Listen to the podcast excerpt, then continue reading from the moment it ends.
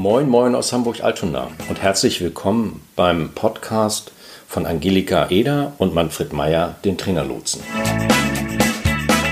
Der Trainerlotse nimmt sich in seinem wöchentlichen Podcast alles Akquise, alle Themen rund um die Vermarktung von Training, Beratung und Coaching zur Brust. Moin Moin, hier ist wieder Manfred vom Trainerlotsen aus Hamburg.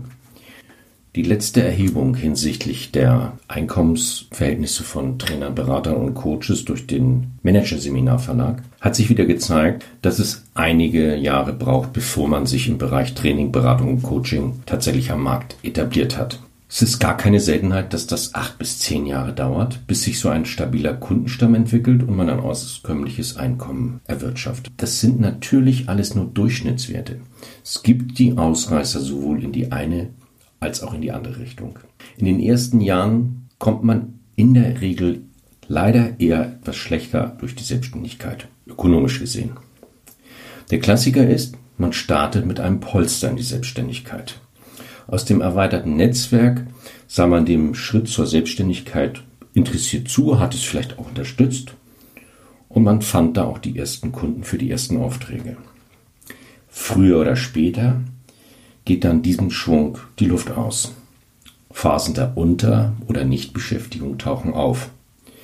Die einen brechen dann diesen Versuch ab und orientieren sich neu, die anderen beißen sich durch, trainieren zum Beispiel im Auftrag von Mitbewerbern, deren Konzepte, lösen Rücklagen auf oder nehmen Aufträge an, die sich nur sehr knapp rechnen. Das ist dann auch die Zeit, wo man in Zusatzqualifikation investiert, sich von vermeintlichen Erfolgsrezepten angezogen fühlt und etwas aktiver in den eigenen Vertrieb investiert.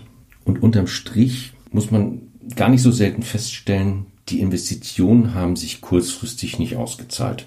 Eine Verbesserung bleibt eine Zukunftshoffnung. Warum? Ich will hier nicht den Invest in die eigene Qualifikation pauschal in Frage stellen, ganz gewiss nicht. Aber ausbleibende Aufträge kann man dadurch nicht direkt kompensieren. Für potenzielle Kunden wirst du dadurch leider nicht unbedingt attraktiver. Und die fallgebotenen Erfolgsrezepte halten häufig nicht das, was sie versprechen. Der Weg zum Erfolg ist in der Regel nicht wie ein Backrezept, das man einmal eins zu eins nachbauen kann. Viel hängt von Zufällen ab, beziehungsweise ist der ganz persönliche Weg, der funktioniert hat.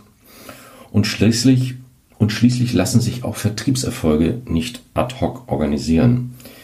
Akquise ist leider kein Sprint, sondern eine Mittel- oder Langstrecke. Kurzfristige Aktivitäten bringen einen meistens dem Ziel nicht direkt näher. Gibt es aber trotzdem einen Weg, diese Entwicklungsphase zu beschleunigen? Definitiv ja. Unsere Empfehlung ist, betreibe kontinuierlich Vertriebsarbeit. Da sie dich sowieso nicht über Nacht erfolgreich machen wird, kannst du deine Vertriebsaktivitäten auch gleich mittel- oder langfristig anlegen. Wenn du dich dazu aufraffst, mindestens zwei Vertriebsaktivitäten pro Woche durchzuführen, kontinuierlich, wirst du in drei Jahren rund dreihundert Mal deinem Business einen Schubs gegeben haben. Du wirst laufend neue Kontakte generieren, Folgeaufträge abgreifen und Empfehlungen anstupsen. Dein Business wirst du auf ein höheres Level heben. Da baut sich vertriebstechnisch ein Grundrauschen auf, das dir den Rücken frei hält für die eher langfristige Entwicklung deines Business. Für diesen Entwicklungssprung braucht es dann den langen Atem und ein ökonomisches Fundament.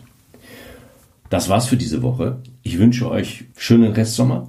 Und wir hören uns wieder am nächsten Mittwoch. Tschüss.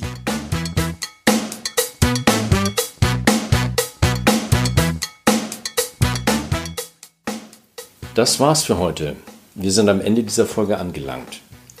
Vielen Dank fürs Zuhören. Weitere Informationen findet ihr in den Shownotes zur Sendung auf trainerlotse punkt de slash podcast. Solltet ihr noch Fragen haben oder uns einfach kontaktieren wollen, dann schreibt uns eine Mail an ahoi at trainerlotse punkt de. Zum Schluss haben wir noch ein paar Hinweise und eine Bitte. Wir sind sehr gespannt auf eure Feedbacks. Also mailt uns gerne, was euch durch den Kopf geht. Wir antworten direkt oder machen zu einer eurer Fragen bzw. Anregungen eine eigene Podcast-Folge. Und dann freuen wir uns natürlich auch, wenn ihr unseren Podcast abonniert und bewertet. Bis nächste Woche. Tschüss.